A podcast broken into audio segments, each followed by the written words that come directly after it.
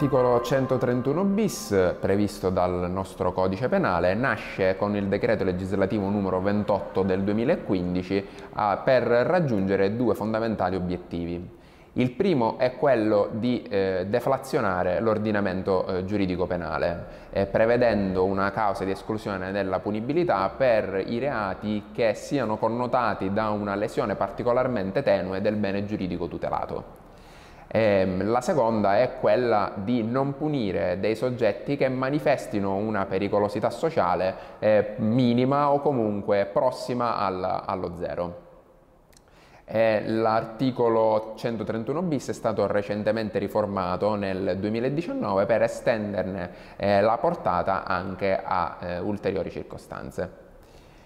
Eh, l'articolo 131 bis eh, al primo comma detta che nei reati per i quali è prevista la pena detentiva non superiore nel massimo a 5 anni, ovvero la pena pecuniaria solo congiunta alla predetta pena, la punibilità è esclusa quando per le modalità della condotta e per l'esiguità del danno e del pericolo valutate ai sensi dell'articolo 133 primo comma, l'offesa è di particolare tenuità e il comportamento risulta non abituale.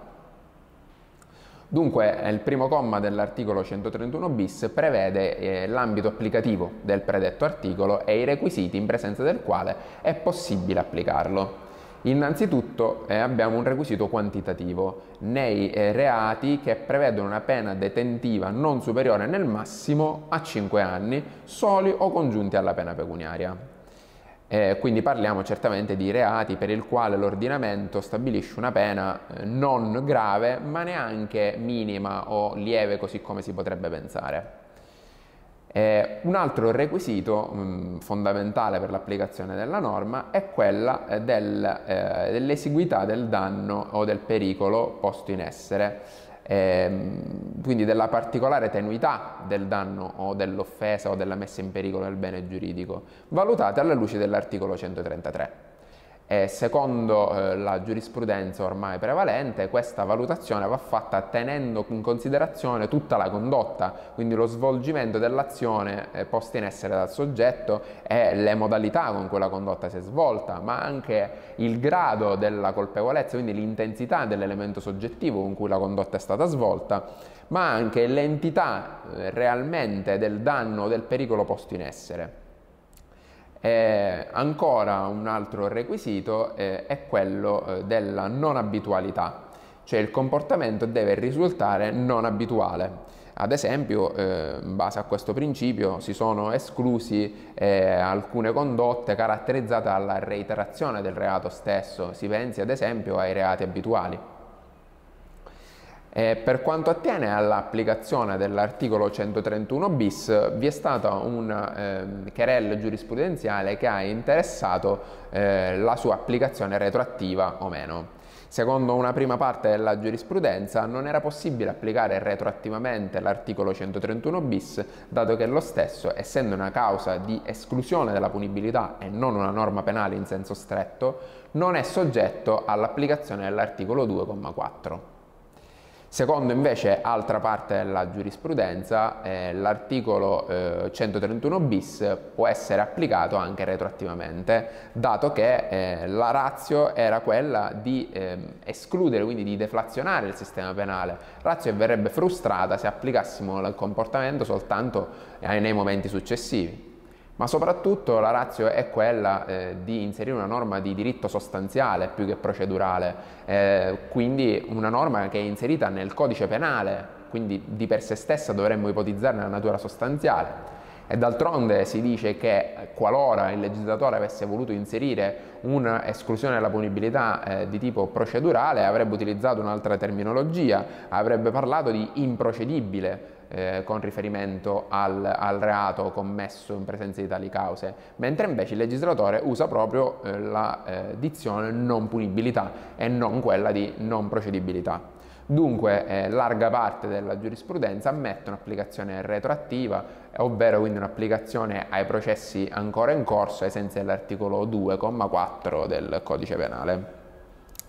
Eh, si discute sull'ambito di applicazione eh, del, ehm, del, 131 bis E innanzitutto bisogna eh, precisare come l'articolo 131 bis, comma 2, già eh, determini i confini dell'applicabilità del primo comma, prevedendo come l'offesa non possa essere ritenuta di particolare tenuità quando l'autore ha agito per motivi abietto futili, con crudeltà o anche in danno di animali, o ha adoperato servizie o ancora approfittato delle condizioni di minorata difesa della vittima, anche in riferimento all'età della stessa, o quando la condotta ha cagionato da essa sono derivate quali conseguenze non volute la morte o le lesioni gravissime di una persona. E in tutti questi casi abbiamo una limitazione a delle condotte che il legislatore ha già ritenuto di per sé più gravi e dunque non meritevoli di una causa di esclusione della punibilità. Infine è stato aggiunto un ulteriore passaggio in base al quale l'offesa non può essere ritenuta di particolare tenuità quando si procede per i delitti puniti con una pena superiore nel massimo a due anni e sei mesi di reclusione commessi in occasione o a causa di manifestazioni sportive,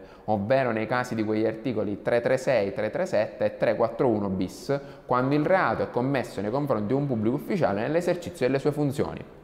In tutti questi casi il eh, legislatore ha fatto una valutazione di gravità eh, differente rispetto a quella operata nel primo comma per dei reati che manifestano un particolare ehm, gravità, eh, per dei reati che destano un particolare allarme sociale, come quelli di resistenza o violenza pubblico ufficiale o quelli commessi in occasione di manifestazioni sportive, eh, verso cui il legislatore sta eh, cercando di ehm, ridimensionare diciamo, il fenomeno della violenza, ad esempio il fenomeno della violenza negli stadi. Per quanto attiene invece eh, le eh, esclusioni di reati non espressamente previsti eh, dalla norma, diciamo che eh, la giurisprudenza tende a ammettere un'applicazione generalizzata dell'articolo 131 bis. Tuttavia è necessario proporre alcune eh, eccezioni. Per quanto attiene all'applicazione eh, dell'articolo 131 bis ai reati con le soglie, la giurisprudenza ha lungamente discusso sulla sua possibile applicazione. Eh, si è ad esempio discusso della eh, possibilità di applicare il 131 bis alla guida in stato di ebbrezza. Secondo parte della giurisprudenza, infatti, il legislatore, avendo operato una distinzione in soglie della gravità della condotta, renderebbe inapplicabile l'articolo 131 bis, avendo già fatto lui, quindi il legislatore a monte, una valutazione delle condotte più o meno gravi e avendo infatti predisposto delle soglie eh, all'uopo. Eh, la giurisprudenza è arrivata ad oggi a escludere questa interpretazione e eh, maggioritariamente, ad esempio eh, ex multis è possibile citare la Cassazione numero 54018 del 2018, ritiene applicabile ai reati con le soglie e anche alla guida in stato di ebbrezza eh, la particolare tenuità del fatto e quindi l'esclusione della punibilità. Infatti, eh, secondo la Cassazione, la condotta deve essere distinta solo alla luce dei requisiti inseriti dall'articolo 131 bis, ci sono differenti tipologie di guida in stato di ebbrezza. Si pensi ad esempio al caso del soggetto che commetta una violazione minima eh, della, eh, della, norma che prevede la guida in stato di ebbrezza, quindi superi la soglia di pochissimo e che stia com- eh, commettendo una condotta assolutamente poco pericolosa, come quella di spostare la macchina da un parcheggio verso un altro eh, poco distante in una zona non trafficata. Chiaramente in questo caso eh, la condotta potrebbe essere assolutamente tenue, dato che il bene giuridico viene, non viene leso e viene messo in pericolo in modo assolutamente scarso e la condotta, a patto che la condotta infatti non, non, sia, non sia abituale. Medesimo discorso è stato svolto dalla Cassazione per quanto riguarda la coltivazione di stupefacenti, ovviamente prima delle sezioni unite del dicembre 2019. Eh, nel caso di eh, ehm, detenzione o di coltivazione prevista dall'articolo 73,5, quindi già condotte ehm, piuttosto tenui, eh, il, eh, l'articolo 131 bis può essere applicato quando vi è scarsa capacità drogante della sostanza oppure quando la quantità è davvero minima, si pensi ad esempio a un germoglio o una sola piantina. Eh, così come è possibile applicare l'articolo 131 bis nel caso di omesso versamento IVA qualora lo scostamento dalla soglia limite prevista dalla legge sia assolutamente esiguo e mh, di bassa rilevanza. L'articolo 131 bis è altresì applicabile ai reati unisussistenti, cioè quelli che vengono posti in essere con una sola condotta, qualora questa condotta sia connotata dai requisiti di cui al 131 bis. Si pensi ad esempio al rifiuto dell'alcol test previsto come reato all'articolo 186 del codice della strada, comma 7. Eh, nel caso di rifiuto il soggetto dovrebbe essere sottoposto alle pene di legge, ma vi sono anche in questi casi delle eccezioni. Ad esempio, qualora il soggetto si sia rifiutato in un primo momento ma decida successivamente di sottoporsi all'alcol test e fra l'altro non commetta alcuna violazione delle soglie previste dalla legge, quindi non cagionando alcun pericolo al bene giuridico tutelato, in questo caso la Cassazione con la sentenza 40926 del 2018 ha ammesso l'applicabilità del, del 131 bis e quindi l'esclusione della punibilità. Eh, dicevamo invece come eh, possono essere esclusi, vengono esclusi i reati abituali, dato che abbiamo una reiterazione eh, della condotta, mh, mm, ma eh, possono essere esclusi anche i reati eventualmente abituali, cioè quelle condotte che di per sé vengono commesse anche con una sola eh, violazione, ma che possono essere ripetute nel tempo. Eh, qualora avvenga questa ripetizione, l'articolo 131 bis non sarà applicabile. La legge infine esclude esplicitamente eh, dall'applicazione dell'articolo eh, l'autore che venga dichiarato delinquente abituale, professionale o per tendenza o abbia commesso più reati della medesima indole, anche se ciascun fatto, cioè, eh, considerato isolatamente, sia di particolare tenuità.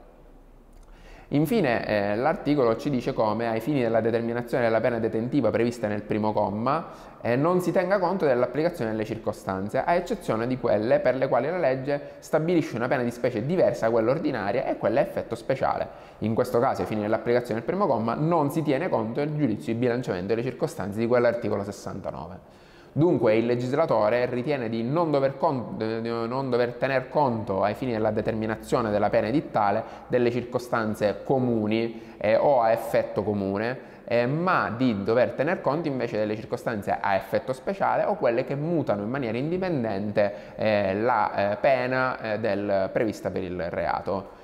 Non solo questo, ma ritiene anche di non dover tener conto del bilanciamento delle circostanze in tali casi. Se la circostanza quindi, su, a mezzo della circostanza indipendente effetto speciale si supera la soglia dei 5 anni, non si potrà applicare il 131 bis nemmeno in presenza del bilanciamento delle circostanze.